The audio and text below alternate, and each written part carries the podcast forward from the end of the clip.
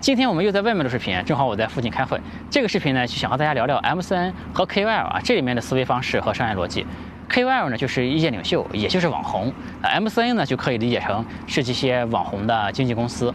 嗯，这里面 MCN 和 KOL 大家是怎么配合的，对吧？怎么赚钱的？KOL 呢该不该和 MCN 签约？另外就是中国这个最近几年，短短几年内出现了好几千家 MCN 机构，创业做 MCN 这件事儿靠不靠谱，行不行，是吧？它是不是一个好的创业方向，能不能赚钱啊？今天就和大家聊聊这些话题。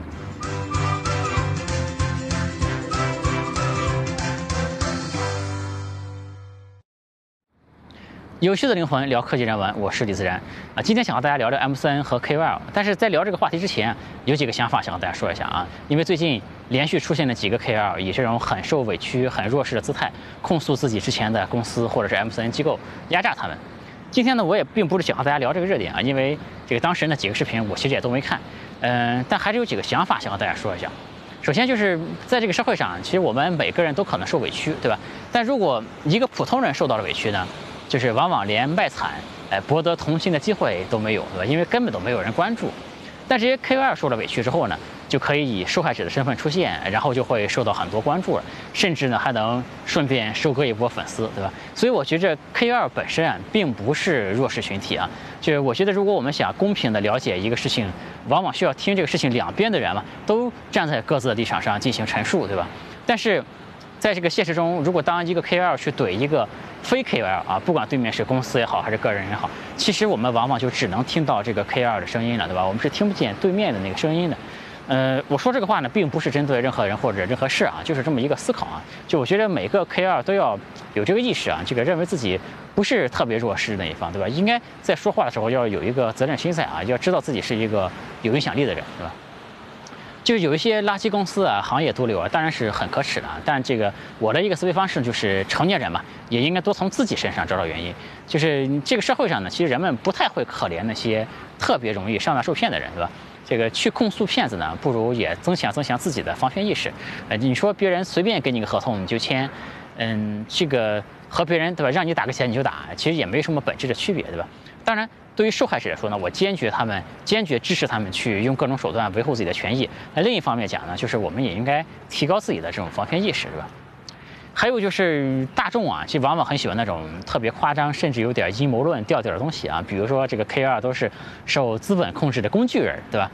这首先呢，这 M 四 N 是不是资本？我觉得就挺值得商榷的一件事。就是我的理解呢，是那种管钱的机构才叫资本，对吧？比如说一个明星，他如果签了一个经纪公司。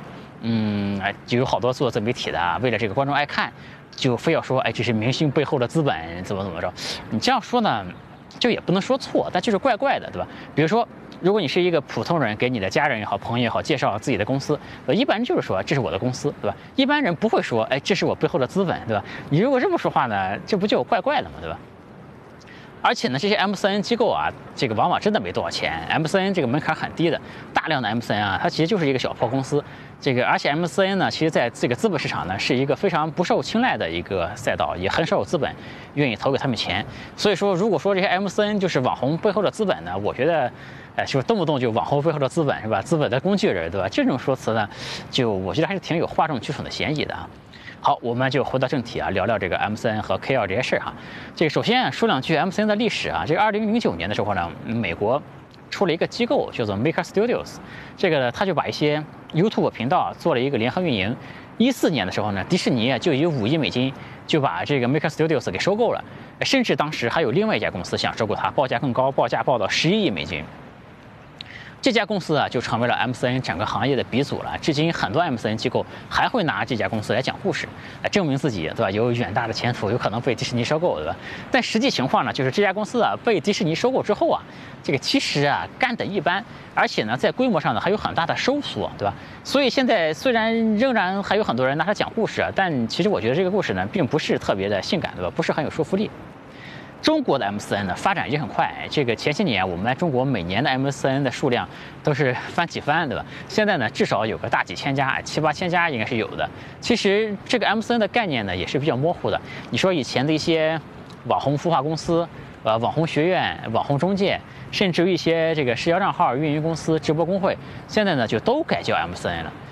为什么 MCN 这个事儿这么多人想干啊？就是因为这里面有很多钱，嗯，因为 KOL 呢这个群体呢还是挺能赚钱的啊，所以说这里呢我们首先聊一下这个 KOL 是怎么赚钱的啊。这个最赚钱的模式呢，肯定就是直播带货啊！直播带货呢，这个行业就最核心的就两点嘛。就首先你是不是能拿到这个货最低的价格，对吧？这个最头部的网红呢，往往都会和这个供应链这边签一个三个月的保价协议，呃，保证他这个卖的价格是全网最低的。嗯，头部以下的网红呢，就签不了这种协议，对吧？所以说这个这个直播带货这个行业，这个资源也是越来越往头部集中的吧。然后呢，就是这个网红在直播间烘托购物氛围的这个带节奏这个能力，对吧？你弄出来这种节奏感的话呢，就是大家就觉得，哎，这一波没抢上，我要抢下一波，呃，大家就是凑一个热闹，对吧？在这个，所以说，在这两种这个核心能力下，这个这个直播带货这个模式，头部效应就很明显。这第三名和第一名呢，这个销量就不在一个数量级上面，对吧？所以说，即便我们罗老师哎亲自上，对吧？也真的不一定就能成为行业一哥，没这么简单，对吧？那第二种能够 KOL 变现的模式呢，就是接广告。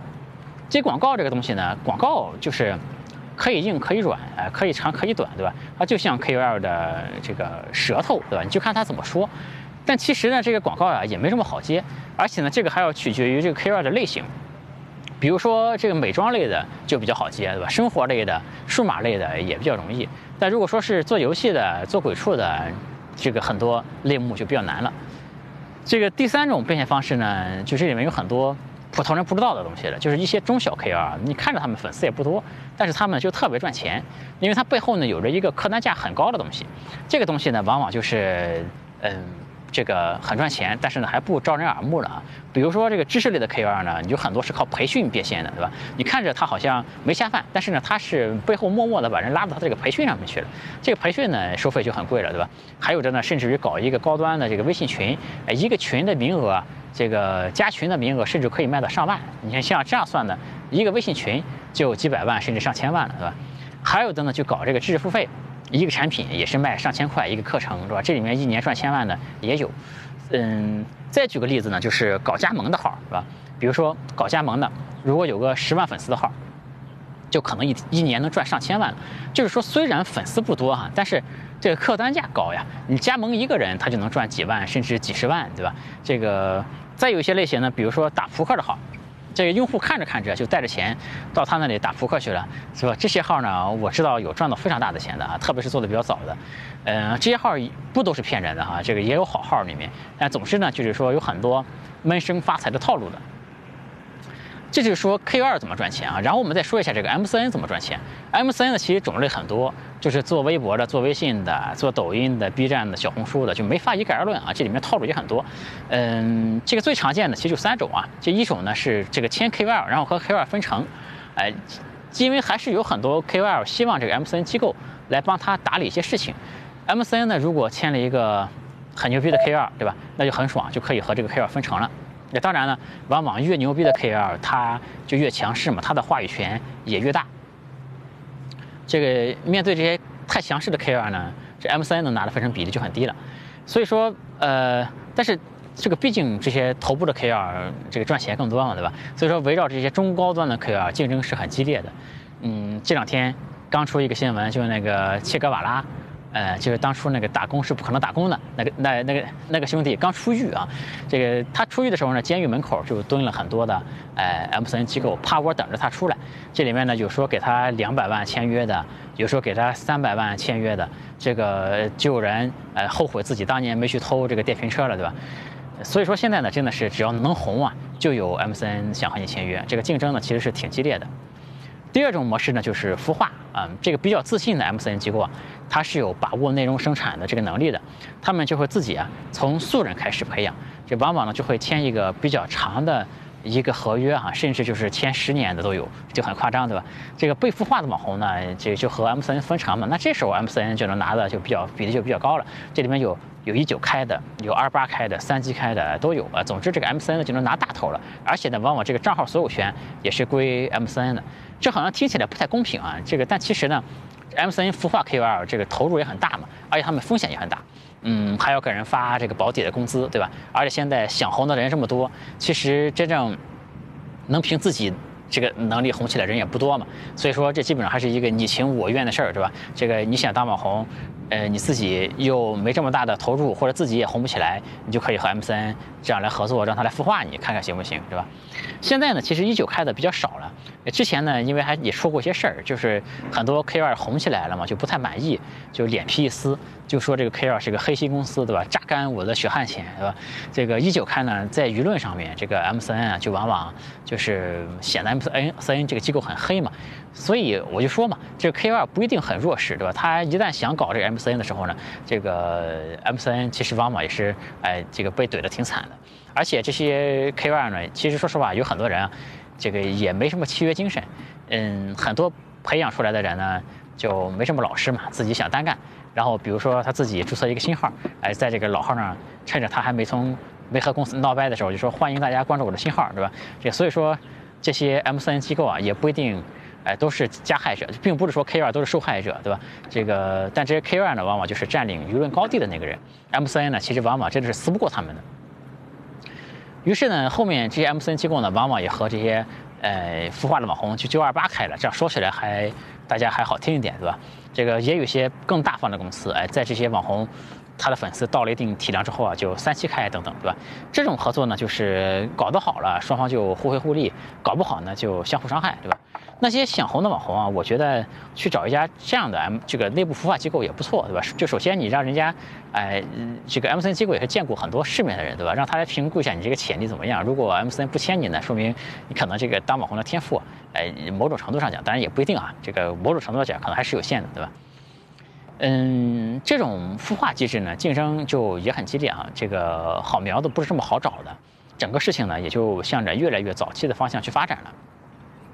这个触手啊，就开始伸向那些男子校生、女子校生，就在他们这个作业前，哎，这个放课后，就让他们当当网红。很多没上镜过的这个素人初体验，就露出在镜头前面，对吧？这个都有。这更夸张的呢，就还有签高中生的，甚至于签初中生，乃至于签小学生的都有啊。这个第三种变现模式呢，就是有一些骗人的 M C N 呢，这个就靠概率，对吧？这一张小嘴叭叭叭这个讲。嗯，我们多牛逼，能给你什么资源？这个签约之后，就就可能什么都不给了，对吧？然后就看谁红了就勒索谁嘛。这个就好比，呃，他宣称，哎，就好比我吧，我宣称我自己是个神仙，对吧？给你一个符，能保佑你一年之内就能找到女朋友，找不到呢就算了，对吧？如果找到呢，你就回来给我交钱。这样的话呢，我总是稳赚不赔，是吧？那还有一些更加过分的啊，其实还有更过分的，就是问这个网红啊收这个培训费、推广费，他就先给你刷一点这些假量啊什么的，让你看到一点点效果，然后就说你看你这个号我一推就能推起来，你这个号啊潜力是很大的，对吧？我一推你就能推到几百万粉丝这样，要不你交点钱，对吧？我把你这个号做一下，做到几百万粉丝，你不很快就能赚回来了吗？那还有真的有很多人呢就交钱了，呃，所以说就别信天上掉馅饼，对吧？这提高防范意识呢才是关键啊。我们再说一下这个 M 四 N 究竟能给 K 二提供什么样的帮助？我觉得大概是这么几个方面，就是包装啊、流量、运营、变现，大概就是这四个方向啊。就大家对我应该都比较熟悉了，对吧？我就拿我自己举个例子啊，像我这样一个比较逍遥的，呃，一个 一个视频博主啊，如果签了一个 M 四 N 会怎么样啊？这个讲讲我的感受是什么？签不签有哪些区别？对吧？该不该签？首先是包装啊。这曾经就有做 M C N 的朋友跟我说，哎，你应该搞个这种霸道总裁的人设，对吧？他觉得我有这个条件能搞。另外，我不是有很多乱七八糟的技能嘛？他觉得我应该早把这些技能打出来，吹吹牛逼。这个我呢，就是很多话我是觉得有必要的时候才说啊，就比如说。我在讲那个职场建议那一期的时候，我才说，哎，我作为一个 C E O 提出职场建议，对吧？平时我不会这么说话的。然后讲围棋的时候呢，我才说，哎，我之前这个做过围棋这个事儿，对吧？就这个就免得让人觉得你凭啥就就能教人下围棋，对吧？那这些呢，都是我们李自然说做到第七八十集、第七八十个视频了，对吧？我在说这种话。其实我还有很多东西是没展现过的，对吧？我也没说，因为我觉得没有必要，对吧？但人设这个事儿呢，真的是特别特别重要的一个事儿。B 站的游戏区啊，有一个 UP 主。这个做 UP 主失败呢，回去继承亿万资产去了啊！他最后呢发了一个告别视频，其实呢就是给大家说了，宣布他是个富豪。哎，这个视频呢点击量就爆了。我在想，就如果他早点说自己是个富豪呢，就边炫富边做游戏，对吧？那说不定也就做成了，说不定早就火了，对吧？但其实呢，我挺能理解他的。就有些人啊，这个不想说话，这么狗，对吧？这个我也是，对吧？我就是来和大家聊天的。所以说，你看，这个我的 slogan 就是有趣的灵魂聊科技人文，对吧？我又不是来装逼的，这个扯什么乱七八糟的头衔、乱七八糟这行业的一些东西，对吧？但是这个社会呢，这个现实是什么呢？就我举个例子啊，就之前。有个这个行业的小圈子啊，这是离钱比较近的一个行业。这个圈子里面呢，有个小姐姐做内容做得不错的，但是内容啊，这个死活不火。她就去问这个行业的一个大佬说：“为什么我火不了呢？”这大佬就回复了他三个字啊：“你没钱 啊！”就这三个字，是吧？没钱就人微言轻嘛。这人们呢，其实就是这么现实。这个很多年前我看过一部电影，那电影叫。吴清源啊，是田壮壮导演导的。这吴清源先生啊，下围棋独步天下几十年，甚至可以说是前无古人的境界，对吧？但那个纪录片呢，拍下来非常的平淡。如果你不了解他的背景的话，你甚至看不出来这吴清源多么厉害。但我就觉得拍的是真的好。我觉得吴先生的这个人生好像就是这样的。这个厉害不厉害呢，只是外人的评价而已。你自己有什么好说的呢？嗯，这种是我很佩服的境界。但我们话锋一转，我们就说做自媒体这个事儿，就是你遵从内心的这些东西。有什么意义呢？真的没有任何的意义，就是能来钱呢，还是能来流量呢？就好像没有任何的好处。如果我是一个 M C N 呢，就我也会给那个做游戏的哥们儿提一个建议，对吧？你搞一个人设，放弃亿万家产来做游戏视频，对吧？这样肯定就容易火嘛。因为人们自古以来就喜欢听有钱的人、有权势的人说话，对吧？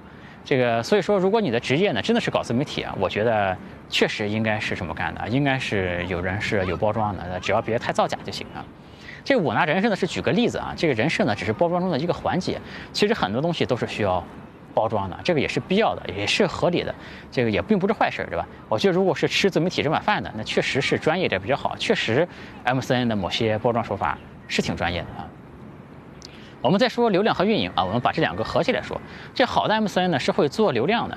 这个最早的 MCN 的雏形啊，就是微博嘛。这个还后面微信当然也是这样啊，就是在这个上面有很多大号，大家互相之间推，大号带小号，或者是联合推广。这种方式呢，至今也仍然是有效的。我前段时间在 B 站，嗯，和老蒋和小丹尼也互动了一波，也涨了些粉啊。这个，但我们这种呢，就是自发的、被动的，其实呢是可以更加主动的找人。互动互推都是有效果的，还有呢，就是要和各个平台啊这个运营方搞好关系，以及积极参加平台的各个活动，对吧？比如说 B 站，很多人到了一万粉丝的时候就拿了这个创作新秀奖，对吧？大量一万粉丝的人是拿都能拿到这个奖，而且呢有各种各样的奖，你可以去参加，可以去拿，就可以获得很多曝光的机会嘛。你看我这个 B 站号呢，其实就好像没拿过任何的奖，对吧？就非常生硬的到了十万粉丝，这个没拿过任何的奖的这种，对吧？其实不是好事啊，真的不是好事。就如果有专业的 MCN 机构呢，他们去运营呢，就其实不会这样的，对吧？就是这种，不管是互相之间带量也好，还是参加活动也好，其实都会比现在好很多。这个运营手法有很多啊，这个比如说，就在自己动态。就经常捞一捞老视频，对吧？而且或者是在视频里带个彩蛋的话，哎，这样就会有观众要找彩蛋嘛，这都可能很有效，就可以提高这个视频的完播率和重复观看率，对吧？比如说你 B 站呢，可以搞一些弹幕点，对吧？同意的打一，对吧？把保护打在公屏上，对吧？那个求点赞三连的这种，对吧？这这个这些呢，应该说都是能拉升数据的啊。这些我都没怎么搞，其实很多就是性格原因，对吧？但搞这些真的是有效的，而且呢，我觉得也确实是应该的。还有呢，就是选题，对吧？这个我就不多说了。我这个选题，很多 MCN 机构肯定是不赞成的，对吧？还有就是投放，这里面有水军，有刷量，其实都是很常用的手法，这就不展开了哈。但话说回来呢，就我也想说一句，就是内容好啊，尤其是这种，嗯，做这种偏大众热点的内容的话呢，就是内容只要足够好，都能跑得出来的，对吧？所以那些没签 MCN 的同学，我觉得也不用特别的担心啊。这 MCN 能做的运营工作就是很多，他们还能做一些，比如说数据分析啊，也包括，呃，也能对你的这个拍摄、收音这个技术啊，这个提出一些改进的建议，对吧？包括能帮你取标题、设计封面图，那这些技术其实都挺专业的，这个做得好的确实很专业，对吧？我现在呢也有一个搞运营的同学帮我做，但说实话，和专业的 MCN 机构那肯定是不能比的。第三个呢就是变现，嗯。嗯，我现在呢在 B 站有十万粉丝了，确实也有些广告主找上门来。比如说呢，也有非常头部的公司找到我这里想做广告，但是我报价呢报太高，把他们给吓跑了啊。我的想法是呢，就是呃这个话题啊，如果是本来我就想做的，那么呢我少收点钱我也可以做。但当时那个话题啊，我不是特别想做，于是呢，我就报了一个特别贵的价格啊，就。这个就考虑的是自己啊，而不是市场行情，对吧？这其实不太专业的。我报了一个六位数的价格，应该说和半福老师的报价差不多，对吧？但是你看人家半福老师多少粉丝，我才多少粉丝，对吧？于是就把人吓跑了啊。这广告呢，确实没这么好接。就我公司的人呢，也帮我谈过好几个广告，至今还没谈成一个。这个所以说，至今我也从来没接过广告。就是我还是这个将来想接一个啊，因为作为人生的一种体验嘛，就也不光是为了钱，对吧？就体验一下接广告是什么感觉。但现在呢，都还没成功。但如果我有一个 M 四 N 机构的话，你们想想，对吧？这个就很轻松，他们呢就会帮我联系更多的、更合适的这个广告主，而且呢给他报一个合理的，而不是任性的这么一个报价，对吧？我应该早就欠上这口饭了，对吧？另外呢，如果是 M C N，我如果找了 M C N 的话，他们可能还会帮我一些安排一些别的变现方式，比如说组织一下游学，对吧？什么硅谷、东南亚考察团，我都可以搞呀，对吧？比如说这个知识社群、总裁班等等培训活动，对吧？都可以做。这我是觉得恰饭这个事儿呢，这个不是坏事啊，这个只要你能提供合理的价值就行啊，不是靠骗子就行。这个你不能依靠大家用做这个用视频做那个，就是。就用爱做视频嘛，对吧？所以说，如果你不想赚钱呢，就是比如对吧？你也别找 M 森，N，别耽误人家，对吧？别祸害人家，耽误人家赚钱。就如就是你不恰饭签个 M 森，N，就那不很耽误人家事儿嘛，对吧？但如果你自己想赚钱呢，哎，你自己如果商业能力又没有那么强，我觉得确实是完全可以考虑的啊。我上面说的这些呢，就是我个人的一些感受啊。这个其实大量的内容创作者，他们真的不懂用户。也不懂广告主，也不懂运营啊。M 三 A 呢，确实有一些可以复制的经验了啊，可以输出过来，效率呢确实是可以比较高的。我说一下这个签约 M 三需要注意什么啊？这个第一呢，就是常识是很重要的。就是我觉得啊，这个这个不能只会做内容啊，因为我们都是生活在一个比较成熟的商业社会，这里面一些基础的常识，比如说法律的、财务的。分工协作的，对吧？等等这些基础的常识还是要要有的。你有了常识呢，才能避免上当受骗，对吧？这个有人建议啊，说这些呃这个视频创作者 KOL 签合同之前要找律师看，这个当然没错。但如果你是一个太容易受骗的人呢，就是你干什么都可能受骗，说不定你找律师就直接被一些假律师给骗了，对吧？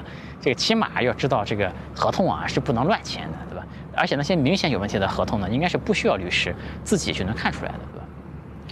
第二呢，我觉得是同行的交流非常重要，因为我在前面的视频里面呢强调过一万次这个事儿啊，就是我觉得要干一个事儿，你首先要弄清楚同行是怎么干的。现在网络这么方便，有很多那些小有名气的 KOL 嘛，你给他们这个发个私信，通个电话。约个见面都可以。我之前有一期视频叫如何陌生约见大佬，对吧？约出来向他们请教请教，问问他们呢和 M 三机构是怎么合作的，踩过什么坑。哎，如果几个 KOL 都觉得和某个 M 三合作的不错，那这个 M 三大概率就靠谱了，对吧？这个远远比。请律师看要靠谱啊，因为律师最多就看你这个合同靠谱嘛。但合同靠谱不代表着 M C N 真的靠谱，对吧？也不见得他，也不代表他真能帮上你。但是如果说很多同行一致好评呢，那就比较能说明问题了，对吧？这个，然后呢，就是，嗯，我觉得就不要对这个 M C N 啊抱有过高的这个期望值啊。这个 M C N 的资源呢，确实可能是挺强的啊，就是，但是不一定能轮得到你用，嗯。这个我觉得做内容还是要自己有货嘛。你要知道，这个 K 二还是负责内容创作的，对吧？M 三更多是做包装、做运营、做变现，哎，做这些工作的，是吧？这个特别是一些这个专业性比较强的内容，这个 M 三也帮不上什么忙。嗯，因为这个 M 三它最主要精力肯定是服务于他们旗下那些最头部的。那几个 KOL 嘛，对吧？剩下的 KOL 呢，往往就先签下来凑数的，这种都很多的，对吧？所以说，也不要把这个事儿期望值不要太高，对吧？然后说一下这个创业能不能干 M 三 A 这个事儿。这个首先呢，M 三 A 是一个能赚钱的生意，就是好好干呢，在自己赚钱的同时呢，还能输出很多有趣的内容，对吧？还能捧红一些人，就我觉得这是挺有成就感的一个事儿。这个事儿是完全可以干的。嗯，但这个行业的几个缺点呢，就是，第一，它这个竞争太激烈了，门槛并不高。注册一家公司，呃，只要营业范围里面有经济业务，凑上三五个人，两三支枪就可以干了。第二个呢，就是这个业务整体的这个想象空间是比较有限的，它不是一个能够做的特别大的生意啊。我们说这个 PuppyTube 吧，对吧？它其实也是在行业里面接近头部这家公司了，对吧？它一年估计也就几个亿的营收这样的，就小几个亿的营收，真的不能算高。第三呢，就是这个成功啊，往往难以复制，对吧？你比方说，就是强如 Papi 酱、张大奕这种人，他也复制不出第二个自己来。嗯，第四呢，就是。这整个模式啊，就是前面说了，就 K 二越强，M 三就越弱势嘛，所以说就注定的赚不了太大的钱。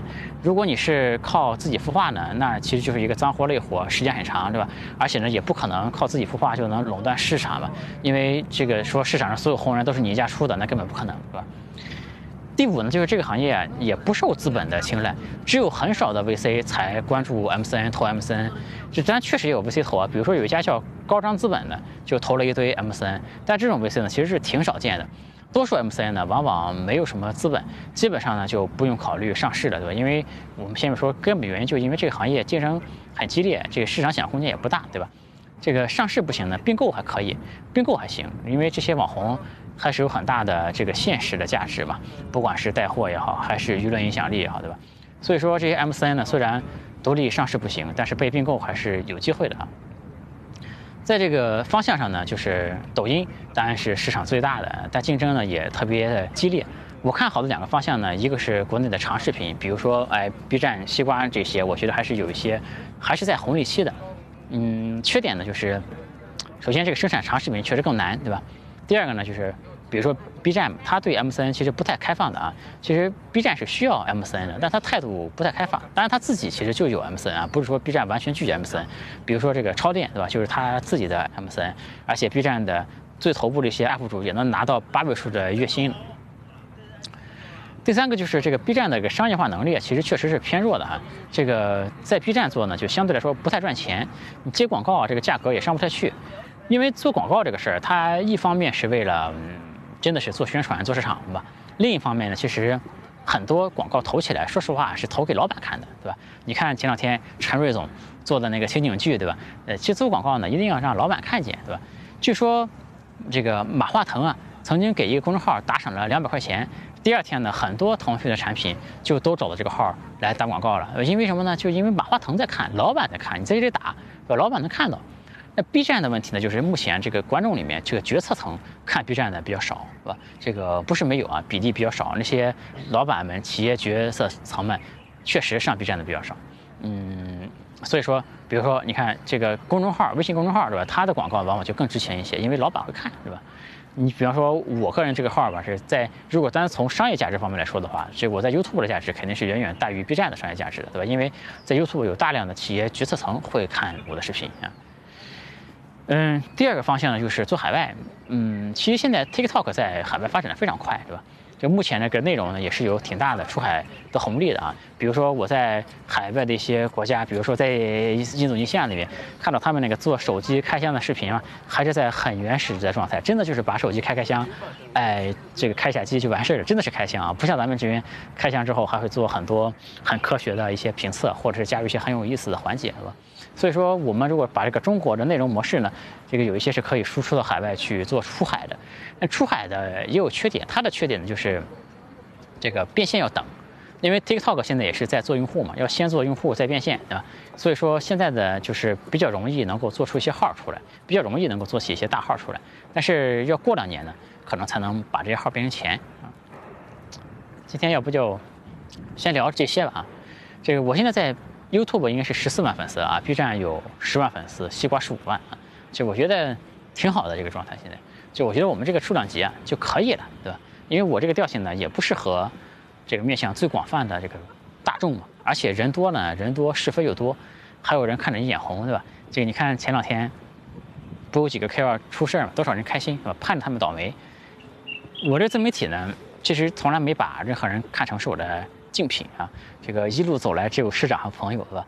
这个即便是讲商业啊，我觉得我们面向的群体啊，我和其他几个讲商业的 UP 主也不一样，是吧？讲互联网的的都不一样。就比如说我的视频很多背景我都没给出面向小白的这种解释嘛，啊，比如说我讲 M3N 这个话题，我也不太会讲这个控诉 M3N 的这个热点事件，对吧？我也没讲这个某绯闻 M3N 最近的这个大瓜，对吧？这我觉得其他 UP 主呢，就是哎做了很多的这种科普工作啊，这些讲了其他我没讲到的很多东西吧，挺好的都。就而且就算有人和我定位一样也没关系，毕竟这个事儿大家各抒己见嘛，也不冲突。嗯。这个，因为我说话呢，其实经常站在好坏两方面的说话，就我不是那种无脑吹一个事儿的人。比如说，我之前聊围棋，我这么喜欢围棋，我是说围棋作为爱好的三个优点、三个缺点，对吧？而且说缺点的时间是更长的，这个是我的问题啊。这个，所以我前面在推荐一些 KOL 的时候，就有人觉得我是在贬低他们，对吧？但其实我是觉得，只要是认真做内容的，这个不是满嘴跑火车那种，对吧？他们的观点我不一定完全赞同啊，但是我肯定是都希望他们能够做好的。其实我本质上就是我基本上是一个希望别人好的一个人，对吧？盼着别人好的一个人啊。包括我前面聊瑞幸的时候，就是因为我在我的几个办公室，这个都能点到瑞幸咖啡嘛。这个上门的咖啡其实已经没有更好的选择了，就我觉得它还是给市场提供了价值的，对吧？当一个创业者，作为一个创业者，对吧？你看到一种新的商业模式的时候，是真心希望它能够能做成，是吧？包括前面出海东南亚，这个我也出过好几期视频嘛，就是希望大家。一起把市场做大，能够吸引到更多的资本、更多的业内的人关注这个赛道嘛？甚至就是我最最直接的同行，我都希望他们能做好，因为同行做好了，起码说明你这个赛道选的是对的，对吧？这个而且大家一起教育了这个市场嘛，就怕的呢就是这个同行也做不起来，对吧？这个同行如果都做不起来，你就会怀疑，我操，这个是不是这个是这个方向都没选对，对吧？所以其实我内心呢是真的希望，哎，所有。也认真做事的人，哎，都能够成功。今天和大家聊到这里啊，有趣的灵魂聊科技人文，我是李自然，我们下次再见，拜拜。欢迎加我的个人微信李自然七五三，全拼的李自然，数字七五三，李自然七五三。我们有一个社群，大家一起来讨论商业、科技、互联网。